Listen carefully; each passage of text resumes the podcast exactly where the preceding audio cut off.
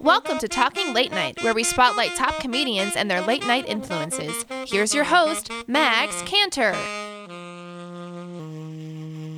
Hey, everybody, and welcome to Talking Late Night. I'm your host, Max Cantor, and today on the show, I have a comedian who began his comedy career in Florida, but now has begun touring all over the United States. He is the former host of Florida's longest running independent comedy show, which is called The Funky Buddha, and he has toured as an opener for Bert Kreischer. Now, today, he tours with the Fresh Drunk Stoned comedy tour, where you can see him all over the country. So please welcome to the show, Matt Bellick. Welcome to the show, Matt. How's it going, buddy? It's all good. I'm excited to talk to you. Um, I've known you for a little bit, but I've never really gotten to talk to you about uh, your comedy career and how you got to where you are today. So I'm I'm looking forward to that because um, you really you started very local down in Florida, but then you've blown up and now you're all over the country. In the process of blowing up, yeah. uh, yeah, no, I started. I mean, I started down in uh, in South Florida and uh, home actually. Um, there's a place called the Funky Buddha Lounge. It was the first place I ever did comedy, and uh, yeah, I was down here for the first oh, man. How, how long was it? Probably the first like yeah, four about four years of you know doing comedy. Then I moved out to Chicago. So you did so four years down in Florida. How many years total have you been doing comedy for? Uh, actually, April fifth that just passed was my uh, sixth year. So Six six. years. Wow. Did you ever imagine that this would be your career? I mean, you're making a living out of this. Yeah, I never thought. No, I never. I always liked stand-up comedy, man. Like, like growing up as a kid, but I, I never, ever thought I would do it. Uh, and uh, and it started out definitely as just kind of like a hobby. I, I'd go the Funky Buddha. Uh, that first place I went to, I'd go once a week. They had a uh, Wednesday mic, and I would just go once a week. And then I started getting a little more adventurous, and I started reaching out to other mics, and then it, it snowballs fast. And before you know, it, you're just doing it all the time. And now it's six years later.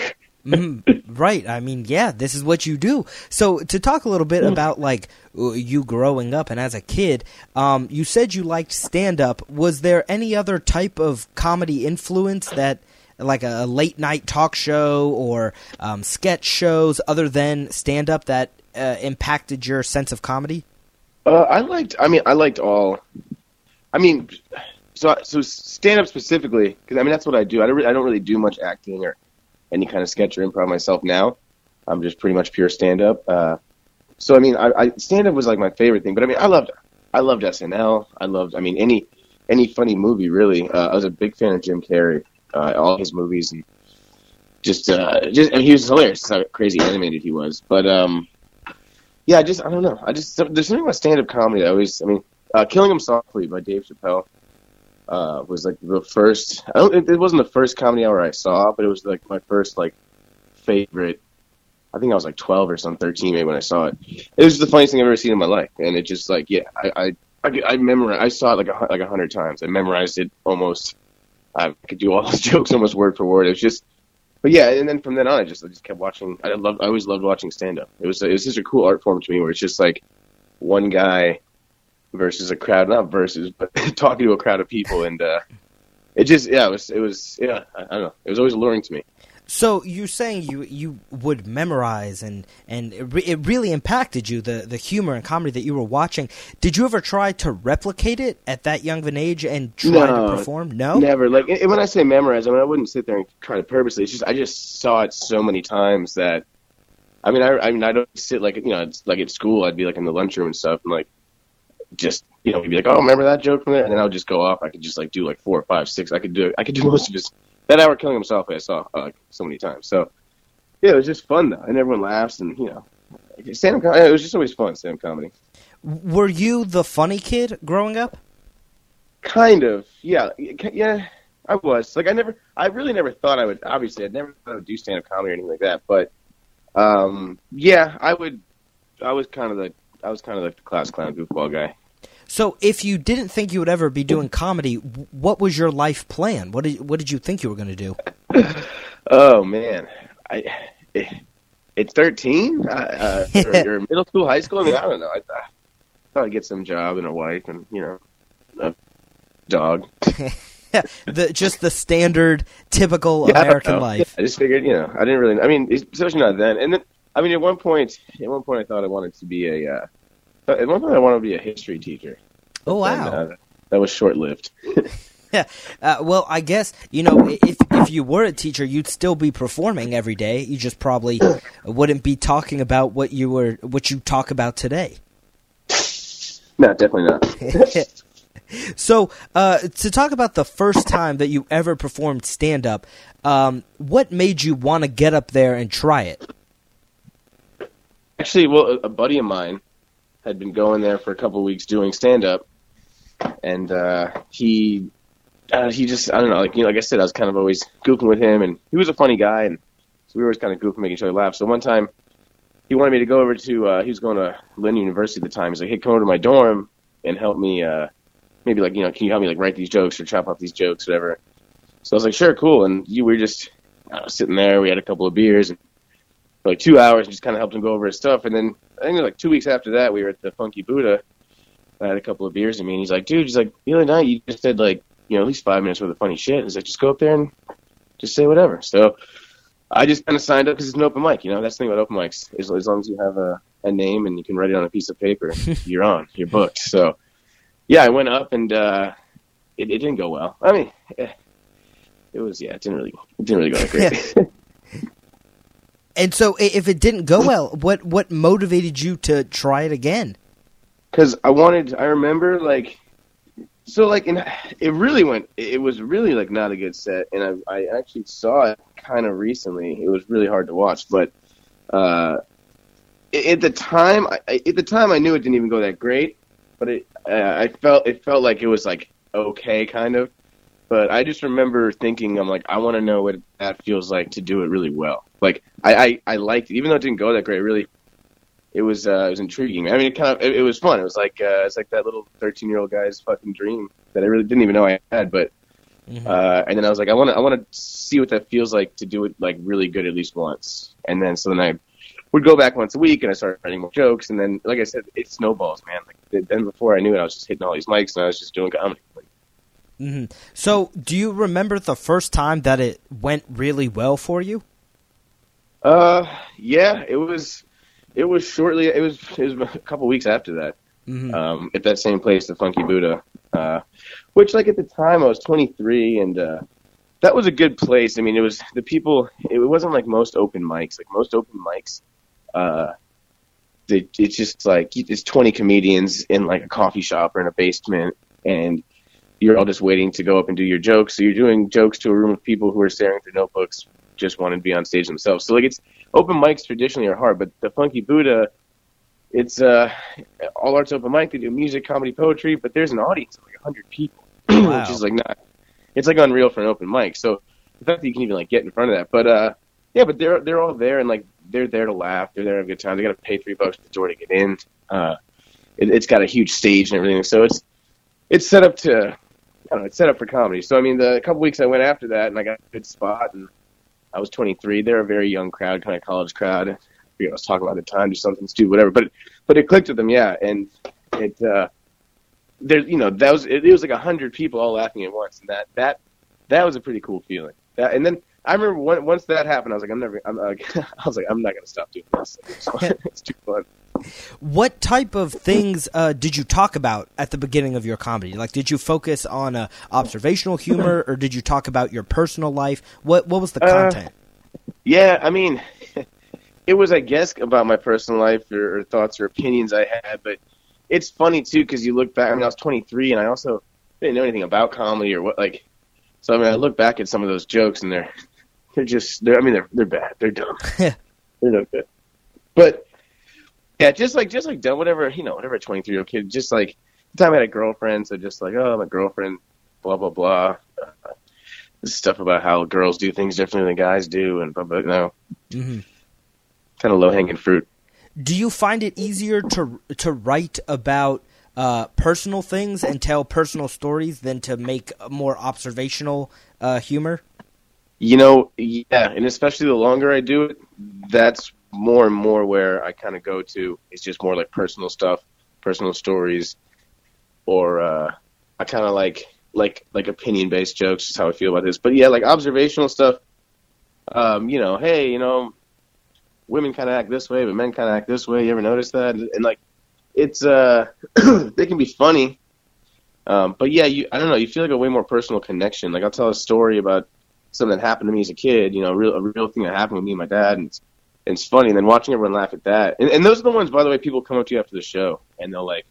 Those are the ones I always want to quote, like, "Oh, dude, that thing about your dad when you were 12, it's so funny." It, it, it seems to like that's what they end up remembering more. Uh, so yeah, I mean that's I like to I like to more write from like personal stuff. So, in your regular life, because this is where you're pulling all your content from, uh, are you constantly looking for the humor in just the average life?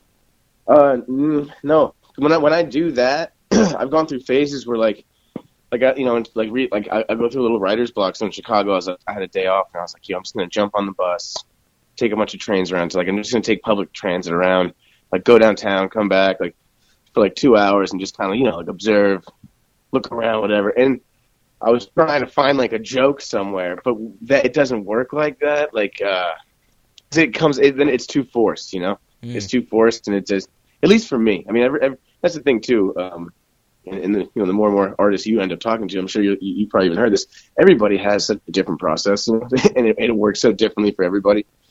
Um, but yeah, for me, I can't really like try to look if I'm in line at the grocery store. I can't be like, all right, dude, find a joke. Find it. Like, it, it doesn't work like that for me. Uh, I just kind of like soak things in, and then it's weird. It's like because like when it's when you're comedy, it's just you. Like there's no, you know, that that's the thing. Like it's not like a band where there's like everyone has to kind of collaborate. It's just you. So you're the ultimate like judge and jury of what's you know what you think's going to be funny or what's going to be a joke. So if I'm just kind of thinking about my day and and something stands out to me, and makes me laugh. Or I think, oh, that was funny. Then I'll try to write a joke about it. hmm When you write, to talk about your writing process, and because you say write, uh, are you writing it down like word for word, or do you just come up with topics and then you play with it? Yeah, I'm the worst about writing. I'm the most undisciplined. like I know people who have notebooks filled with notebooks. I don't write anything down. Uh, like I haven't, I, I don't write a joke word for word in a notebook. Um, I don't even have, I haven't even had a notebook in over a year. Wow. uh, which is, is terrible for a comedian. But uh, I record, I record all my sets on my phone. So like, yeah, like if I have an idea, I'll, I'll like talk it out in my head, and I'll kind of get like the beats or like the original points. Like, um, you know, if I wanted to do it, I was trying to do this joke and ended up not working out about uh, an animal documentary I was watching and how hard I thought it was for penguins. So like I just kind of got like just kind of set it in my head like what did I want to say? Why I think you know I think this is so hard for penguins? Da, da, what's kind of funny? You kind of start thinking. I'll start thinking like comparisons like you imagine it was this way that way? And I'll kind of just work it out in my head until I kind of have like an idea, and then I'll go to an open mic and it's very loose. It's very like not tight. Like you know it's gonna be just this idea, and I'll just talk it out at an open mic and I record that and I'll listen back to it. And it's sometimes you get like that Monday morning quarterback kind of effect, like like I just tell the idea for the joke and and it's gonna like like it's gonna bomb, and that's the point of open mics. It's just like it's like practice. So I'll listen back to it, and then it'll sometimes trigger things, or I'll notice like, oh, this isn't good. Got to get rid of that. That's unnecessary. You know, it's too wordy here, and then and then I'll have you know the joke will be a little tighter, a little better, and then I'll go back to an open mic. I'll try it again, and I'll listen to it, and eventually if it's a joke I want to keep, it kind of whittles down to uh, what it's going to be, and then I don't know, I can just do that joke verbatim now every single time. So it's weird. So you record all your sets at open mics? Yeah. Uh, what, what is the importance of that? How important is that to you to be able to watch your tape back? It's everything. So like I don't record the uh, I don't video record it, which I wish I could because that's a whole nother nuance to it. But I just have like the you know the voice memo app on my phone, and I just I put my phone on airplane mode so like no one can call in and distract it, and I just right before I go on stage I hit record. I'll usually bring it up on stage with me, just sit on the stool next to me, and uh, as soon as I'm done, I just you know, end it. I actually had to back up because I have like I have like like a thousand recordings here, so I had to like back it up because my phone was getting so slow. I had to back it up to the cloud. But uh, yeah, and then you just you, I always listen to every single one. Um, sometimes, most of the time, I'll only listen to it once. Sometimes I'll go back and listen to them a couple of times, especially if it's a longer set. Um, but you have to listen to every one because it's like I know a lot of a couple of comedians, and if any comedians out there listen to this, like record every single set, every single set, and listen to it.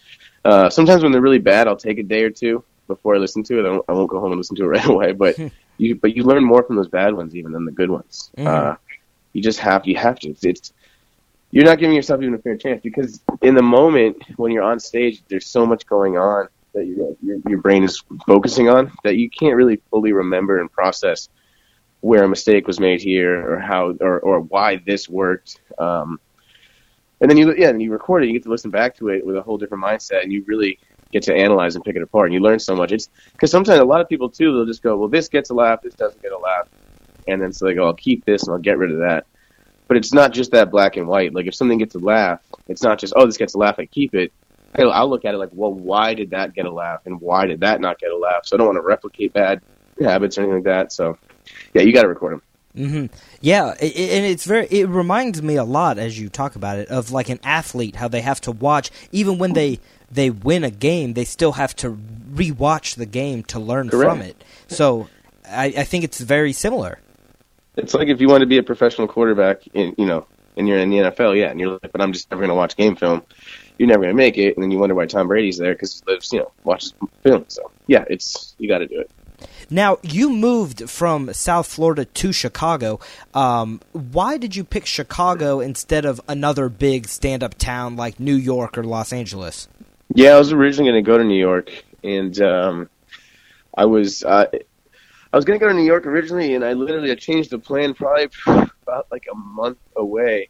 Uh, I was doing a weekend at well, first of all, I, I, I was originally from like the Chicago suburbs, uh, so, and a lot of my family lives in the city, and you know, like I'm kind of Chicago's kind of like my home, and uh, you know, like a big Bears fan, Cubs fan, stuff like that. So.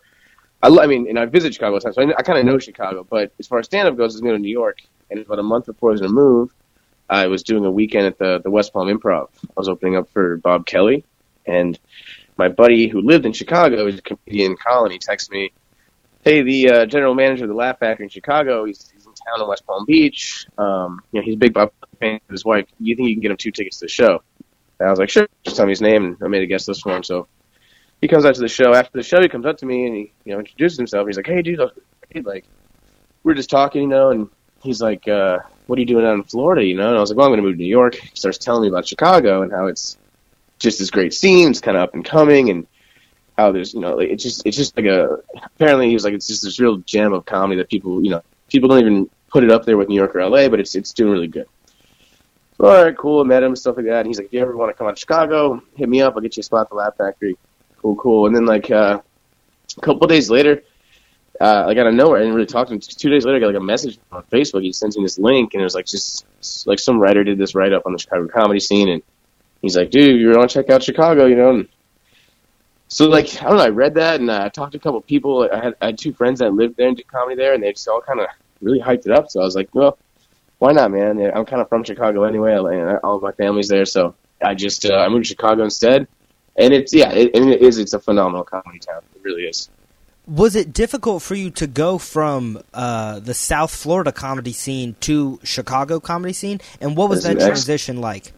Excellent question. Yeah, it, it was kind of hard. Anytime you go to another scene, uh, it's kind of hard because you kind of start over. Like you, you know, you go from being this, you know, big fish in a small pond. I mean, especially down here, I was, I was doing a lot of Im- uh, work at the Improvs, and uh, I was, I was hosting that show, The Funky Buddha, for like three years, and it's like the, it's like the hottest mic in this town. So I kind of had a little, you know, people kind of were like, oh, it's Mac, you know, little thing about me. So then you go to Chicago, no one knows who the hell you are. Nobody cares anymore who you opened up for. Nobody gives a shit. Like you're just another name in a list. And there's and there's infinitely more comedians. There's infinitely better comedians. I mean, it's just it's it's a it's like a whole different experience. But uh, you just I mean, all you, you just you just do the same things. That's the thing with comedy. You just have, I mean, it doesn't matter if you live in Des Moines or if, you're in New, York. The process is still the same. Go to a mic, do the mic, listen to it, write jokes. I mean, you got to work. I mean, the work is the same. hmm hmm It's all uh, exact across the board and anywhere you go. Uh, uh, do you, was there a? Uh, I'm trying to figure out how to word this. Um, was there more competition and like a level of competition that you didn't feel before when you went to Chicago? Yeah, there's there's a lot there's a lot of really good guys. The thing is, I, I don't know how some guys feel about it, but when I see people going up being super funny and like and like crushing and like getting a lot of laughs, I don't get like intimidated. I get like more excited when I see like five people go up and bomb. Like I start going up, what's it like? Oh, like, but so yeah, I mean, I'd go up to mics and they're word. I mean, it, it definitely stood out. Like I'd go out to a mic and I mean, there's some dudes out there in Chicago that are just they're just murderers. They're hilarious. And then you watch like seven of them go back to back, and you're just like, oh, this is just a shitty basement in a bar. Like, and these guys are just murdering. Like, it was like, yeah. I, I, but I liked, I embraced. I thought it was really dope. I was like, yeah. I mean, I just it kind of it motivated me more. Like, it wasn't like a scary thing. Mm-hmm. Uh, in Chicago, are there a lot of uh, stand-ups who do improv and vice versa? So many, yeah, more so than more so than most scenes. Um, improv, improv, and sketch comedy is huge in Chicago. Um, I mean, they have obviously the Second City, and they have a lot of like improv theater. IO is another big one. Stage Seven Seven Three. Uh, they do, I think, yeah, do it's like a week long, like the largest sketch comedy festival in the country called Sketchfest. So in Chicago, Stage Seven Seven Three. So there's just so much of that, and then a lot of them find stand up. Stand ups will, you know, a lot of stand ups will start getting into improv because uh, they want they're like, hey, you know, I want to get better like doing act outs and stuff, and so that improv kind of teaches you to act a little more, teaches like this yes and stuff. So I mean, a lot of them, a lot of them do both, uh, and yeah, I'd say more so than, than most cities, if any city. Did you ever try to venture into another medium of comedy, or did you always just stick with stand up? I just I just did stand up. I never really did like uh, improv or sketch. I my buddy had like a in South Florida he had a sketch group called Calzone Spaceship. Well, it was like a like yeah, it was kind of like a sketch group, but they did like films. They did like sketch like little shorts, and uh, I acted in a couple of those, but like it wasn't much acting. I just kind of played like a guy like me, but uh, yeah, it, it, which was fun. That was kind of fun. I like. I just yeah, I've never really. I don't know. I'm just I just like stand up. I'm just kind of like I'm a snob for that. I just like it, and it's simple. I, maybe I'm just too simple. I just like yeah, I'm just gonna do this one. Mm-hmm, mm-hmm. Enter into a bunch of stuff. So how did you? Because I know, and I mentioned this in the introduction, that you became involved with uh, Bert Kreischer. You started touring with him. How did you meet him, and how did you start uh, that going on tour experience? We didn't really go on tour too much. I just opened up for him uh, mostly when he was down here, a couple other places, but um, just you know, it started with just when he would come into town because like I would, I was. I was a regular, uh, you know, MC for the South Florida Improv. So for the um, West, you know, they they own the West Palm Beach, the Fort Lauderdale. They have one out in Phoenix and in Tempe. Uh, so I worked like a bunch of you know all four of those clubs, and uh, there'd be a couple of guys you kind of just work with a couple of times, but uh, Bert in particular, he's bringing this Matt Fulchiron, and uh, Matt Fulchiron, he's still a good buddy of mine, but we uh, I don't know, we all just kind of had like a good time. It was just like a lot of uh, just goof around, drinking and stuff like that. Uh, you know, but yeah, mostly I just I, I, was just like he'd come down to South Florida two three times a year, so I'd always just open up for him and come down. Mm-hmm. That's how we kind of started. How many how many uh, well known comedians have you opened for? A bunch. I don't. Even, I don't even know how to put it. I mean, I mean, I was doing, I was doing two, sometimes three. I was doing like two weekends a month, sometimes three. Um, you know, for a good two years down here. So, uh, you know, it was different guys. Sometimes it would be the same, but I mean, yeah, uh, it could be 30, 30, 40. Wow. Big guys. Yeah, a lot. Wow. Who's your uh, favorite person that you ever have opened for? Uh, could be Bert, man. Uh, Bert's just, I mean, Bert's awesome. Uh, uh, I don't know. Yeah, I mean, they're all. Here's the thing: they're all. I, I don't. I don't think I've worked with a guy that really wasn't cool. I mean, maybe one or two, but everybody's. I mean, everyone. Dude, they're all comics. Everyone's you know same stuff. And a lot of times the headliners are cool. Like they'll they'll take you they'll take you out to a bar afterwards and you know get you drunk, just give you advice. Uh, you know, there was one time we went on after the show. I went on Bert's podcast. You know, and just they're just and and honestly, like I tried to always sponge up as much of that as I could, especially early on and kind of like maybe help, you know, kind of where I'm at now. But just watching the way that these guys operated, what blew my mind is the work ethic too. Like these guys, I mean, they're like professionals, and they're sitting like guys you like like, and they get just as nervous. Not really, but you know, they have the same worries. Not just nervous, they're the same worries that like I would even at three years comedian. Like, oh, I don't think this is gonna work. This line's dumb, but they're in their notebook writing, you know, an hour before their set, and, and just so you see that's the constant. Like you, like like every single one of them worked hard. Every single one of them was kind of a cool guy, somebody that somebody wanted to work with, and then that's the reason why they all got. You know, I mean, it's hard to make it if you're not. I mean, because I mean, there's a lot of funny people, but like, you gotta be you gotta be kind of cool. You gotta be somebody that somebody wants to work with. You know, if you're kind of a dick all the time, they'll just find someone else that's funny. You know, so so they're all cool. They're all really nice. You know. Mm-hmm. Yeah. And it sounds what what I like. It sounds like even though they've made it to this level, they're still uh, they still recognize where they came from, and they want to help other people get to where they are, which I think is very important. Hundred percent, because most of those guys coming up, somebody had helped them and took them or took them under their wing, or you know, said, "Oh, come feature on the road." I mean, like Joe Rogan is huge on that. Like he would take. I mean, Joe Rogan's helped. I mean, not only Bert, but you know, guys like Joey Diaz, Ari Shaffir, uh, Brian Callen. I mean, all these guys had you know were kind of doing that on, on their own, but really helped all those guys' careers like to a whole different level. Right, and so I mean, you can follow uh, the the line here where Joe Rogan helps Bert Kreischer, Bert Kreischer then helps you, gives you advice, and then soon when you're at that level, and then someone's opening for you, you help them, and then it just continues. That's what Yep. you want in the comedy world. You don't want it to be competitive and where everyone just hates each other because that's not fun. Well, you kind of get this like brothers in arms thing. It's like it's almost like you know, like if I don't want to compare us to soldiers, but like you know, it's like if you like it's like you like you look at a guy who does it too, and you're like you're like, well, you're in the shit with me. you. You do this every day too. Like you drag your ass to these shitty open mics, and you kind of like get this like brothers in arms mentality, and like you know, if you see one of those guys struggling through something that you can help with, you just want to do it. You're like, oh, dude, oh, I went through the same shit. Let me help you out. You know, or some guy struggling to get bookings, and you, you have the opportunity. Like, ah, let me throw you on my show here, like because someone did that for you at some point. You know, Right. So, Right. It's all about helping each other, building that camaraderie. I totally agree. So for for you now, are you still living in Chicago? yeah. Yep. Okay. So you're still living in Chicago, but you're touring around with the Fresh Drunk Stoned comedy tour. So tell me about that, and tell me how you got involved with that. So that is a tour that uh, me and three guys started.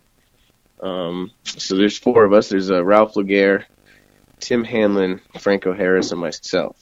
And uh, Ralph was living in Chicago. He's actually so at one point, me, Franco, and Ralph were all roommates in Chicago. Tim was out in L.A.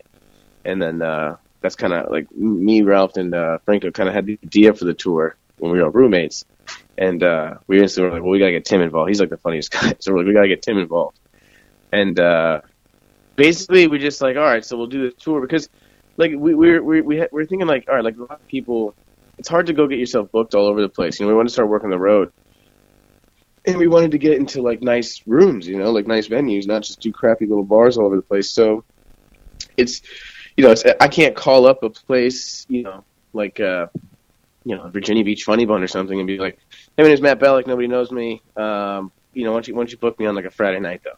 it's never gonna happen. So we had this idea where if we had a tour where instead of one man who does like an hour, you get four guys together to do 15, 20 minutes each, makes it kind of like a tour, and uh, you can probably go ahead and book that act as like a headlining act, and uh, you know, get like a local MC, and then we'll, that'll be the show. So this idea, and it uh, and you know, Franco Franco, uh, it was, he was like, okay, you know, but he was really the one pushing it. And then, uh, we needed like a name. and we were sitting in, uh, me, Ralph, and Franco were sitting in the kitchen in Chicago at one point. We were talking about this. And Ralph had just got back from a show and he was like super, super, super, uh, like dressed up nice. And we're like, well, he's like, what should we call it? And I was like, well, he's fresh, I'm drunk, and you're stoned. I was called Fresh Drunk Stone, But I really, I was joking. Franco was like, no, that's got to be it. I personally didn't like the name at all. Like I was like, no, we're not keeping that. Like I was joking, but it uh, it stuck. And and I- I'm sure. Do, uh, do you get good f- feedback with it? I'm sure people like the name. People, yeah, people do, and that's why it stuck. People, people buy, people buy shirts, man. They'll be leaving shows. They'll just like people just like yell at us, like, "I'm getting fresh drunk stoned tonight." Like, right, yeah. So really, this whole tour, you had a big part in organizing it and planning it. Well, I mean, all right. So I mean, yeah, we're all we all. I mean, that's the thing is, so we don't have like a manager or anything like that. So we book it. We book all the shows ourselves, like ourselves, like me and Tim, and we we just email. You know, Frank, we email all these clubs, and uh, we just get booked. Uh, we we we all have kind of like meetings. We'll organize runs. We'll have this idea, like, all right, we want to maybe do this, and we'll look up a bunch of cities and what's in driving distance and stuff, and we'll make like a skeleton. Like, this is what we'd like to do. and then we just start calling all these clubs in those cities and book what we can. Now it's really starting to take off, and we're getting like clubs to recommend us to other clubs, and we're uh, it's getting much easier now that we've had some successful shows. From the beginning, yeah, we're just trying to be like, hey, we a show, and we booked uh, we booked our first run. It was in Florida. We did like uh, did like just like a whole bunch of cities in Florida because we knew South Florida well. So like, oh, it'd be an easy way to like get it started off. So, so we did a whole bunch of Florida shows, and then the next one we started booking just like you know all you know more states because once once we had once we did like the first Florida run, uh, you know we had like uh, at that point after that we, we got like merch, we had like you know we had like pictures of some really good shows and stuff. We had a website, so it became a little more professional, and then uh, yeah, we started booking. What's your favorite city that you've been able to perform in so far? Ooh, that's a great question. Um, I don't know, man. I really, I really liked uh, Wilmington, North Carolina. I really liked, uh, honestly, man, Tulsa, Oklahoma. Like the city itself kind of sucked, but they, they have this. Well, I, know, I didn't see much of it, but they have this super cool like downtown area called the Blue Dome District, and that was a whole bunch of fun. That was really cool. Um, I'm trying to think. Yeah, I don't know. Wilmington was cool, man. If you get a chance to go to Wilmington, North Carolina, fun little charming town. Wilmington, North Carolina. Okay, yeah. so. So I I didn't expect you to. Say, I mean, I'm looking through the list of all the places that you've been, and but Wilmington, well, I, we had a whole bunch of fun, like like like Denver. I mean, I don't know. I'm thinking like which like town schools we had. I mean, like Denver was super awesome. Mm-hmm. Uh, we had a whole bunch of fun out there. Um, we, I really we had a lot of fun in Arizona in Tempe. Um, I mean, uh, we just did the Chicago Laugh Factory Friday, two days ago, Friday. That that was fun. It was kind of like a homecoming little show, and we sold that out. It was uh, that was a fun one. Mm-hmm. And so with with the tour, um, is it difficult for you? Like, because I'm looking at the schedule here. So how do you make sure that one you have enough time to get from city to city, and and, and two, how how do you figure out where you're going to go?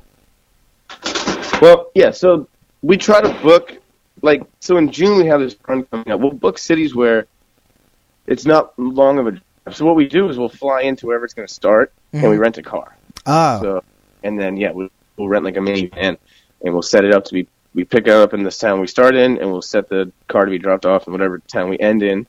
So we fly into where we're going to start, rent a car, and then we drive to all the different goes, and then we drop it off in whatever city we end in, and then we fly home from there. Wow. Uh, yeah. So, but the thing is, we'll book, we'll book, we'll make sure it's not too far apart. Like we have this run coming up in June, uh, so we go like Orlando, Tampa, um, Bat. Wait, is it Baton Rouge? Orlando, Tampa. See, okay, so we're either booking Kansas City or Baton Rouge. I have to figure that one out still. Um, but then from there, we go into we're going to do a whole run through Texas. So we go Houston, San Antonio, Austin, Dallas. Then we're going to go up into Oklahoma City, and then end it. We're doing a whole weekend in Springfield, Missouri. Uh, but I don't. I think the longest drive from any of those cities is like six hours.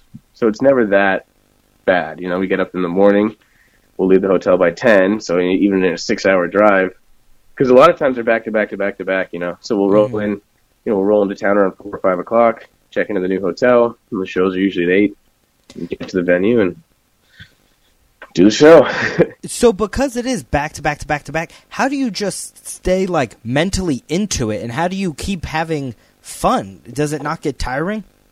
Uh I don't know, man. It's like you feel like a you feel it it is mentally exhausting. Like the, after the shows, and then you hang out with people. And, you know, you usually go to a bar, have a couple drinks, and try to soak in the city, whatever, and then you get back to the hotel and like you're definitely tired, and like not just physically, like mentally. You're like okay, and like you turn it off, and you go to bed, and I don't know, man. Also, it's like I'm on the road with my, my best friend, like all those guys, like Ralph, Tim, and Franco. They're like my best friends, so it's just kind of like being on a huge road trip with your best friends. So it's I don't know. And then the comedy, I mean, it, it, honestly, it, it immensely has, this tour has immensely helped my comedy because we're doing longer times now. Like there, there's been a couple times where like one of us couldn't make a couple of shows, so we're down to three people, and we'll have to do longer times. We'll all do 25 minutes, you know, 27 minutes. So it's really helped me get used to doing like ext- like longer extended sets. Uh, mm-hmm. You know, because when you're doing spots in the city, you rarely get more than seven minutes. Mm-hmm. So Have you found that audiences, uh, different audiences around the country, will respond differently to material that you talk about?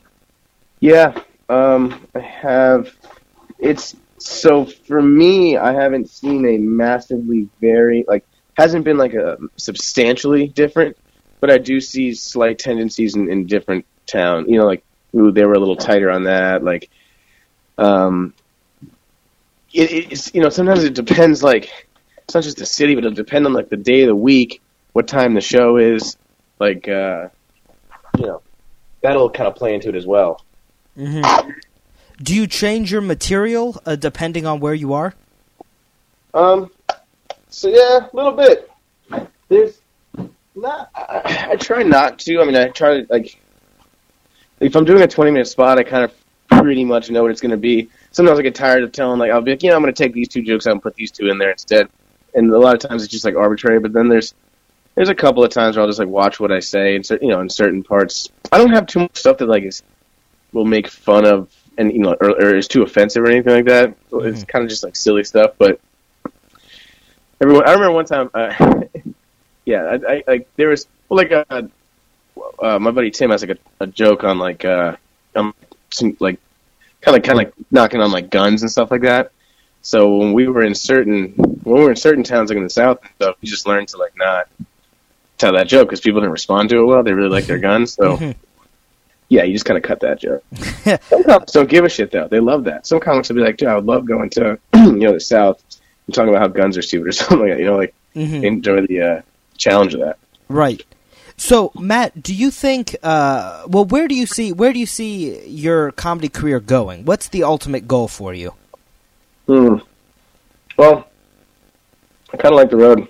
Kind of like being and seeing stuff. Um, eventually, instead of being on on tour with you know four guys, as much as I'm loving it, but my goal is eventually just to be headlining good A club all over the country all by myself. Just just touring, man. Thirty five weeks out of the year at least. Mm-hmm. Well, I can definitely see you doing it. You're taking the right steps. Um, it's very, it's exciting to see how you started and to talk to you about how you started at this, you know, uh, Florida, South Florida little open mic, and it's just been growing and growing and growing, and now you're on tour across the country, and I'm sure it's only going to go up from here. Yeah, man, it's been it's been a little, it's been fun. It's been a wild ride, and I'm just learning as I go. Mm-hmm. So much trial and error to all this. A lot of people ask like, you know, how'd you do this? How'd you get that? Like, just just failing all the time and learning from it. You know what I'm saying? Like you just you just trial and error, man. Mm-hmm. And that's actually that brings me to a good last point. It's my uh, final question for you, um, the, uh, which is, and I ask my every guest I have on my show, I ask them the same question. So um, the question is, if you were to give one piece of advice to someone who eventually wants to be in your shoes, what piece of advice would you give them? Hmm. Um. Oh boy, someone who wants to be a comedian. Piece of advice. Uh, yeah, just uh, d- uh, don't don't underestimate it. Like it's it's it's a lot of work, and it's not just that like doing it is a lot of work. It's that there are so many guys that are doing it. Like if you want to do comedy, you have to you have to do it 100 percent because the guy next to you is doing it 110 percent. There's so many guys out there and girls too. I keep saying guys, so many just comedians out there that it's just their work ethic is so insane. It's and if you want to do it, you have to keep up with that. And I see so many people that want to get into comedy and they kind of just halfway do it, and, and that's cool too. I mean, if you just want to do it as a fun hobby, but if you want to become a professional comedian and you're just kind of like halfway doing it, or you're just showing up at a mic a month and barely, like, it's never gonna happen. You have to you have to work so hard. Mm-hmm. Well, there you go. So never underestimate it. That would be yep. your advice. That's it. Don't underestimate it. So, Matt, if people want to follow the Fresh Drunk Stone tour or follow you and where you're performing, um, what are ways they can do that? Definitely go to freshdrunkstone.com. It's a website. Uh, always updating all the data in there. Uh, follow on Facebook, which just uh, the fresh. I think it's the fre- I think it's the Fresh Drunk Stone tour, but I think it's uh, if you look the it's like facebook.com slash slash just Fresh Drunk Stone. Uh, yeah, follow me on Twitter at Matt Bellick, M A T T B E L L A K. All right, perfect. Uh, well, Matt, thank you for being on the show. I enjoyed talking with you. I appreciate it, man. Very, very, very insightful questions, dude. We appreciate it. It was fun. Yeah, of course, and and I'm excited to see uh, where your career goes because you're definitely you're definitely on the trajectory upward. So I'm excited uh, for the point where you know we can talk about how people are opening for you and you're giving other comedians your life advice. That's the goal, man. Hopefully, one day at a time. That's things take one day at a time. Mm, absolutely. Well, thank you again, Matt, for being on the show. And remember, uh, to anyone listening, you can visit us at our website at www.talkinglatenight.com. You can also find us on Facebook at Talking Late Night, and you can also find us on iTunes where you can rate and leave us a review. So thanks again to Matt for being on the show. Thanks you for listening, and we'll see you next time.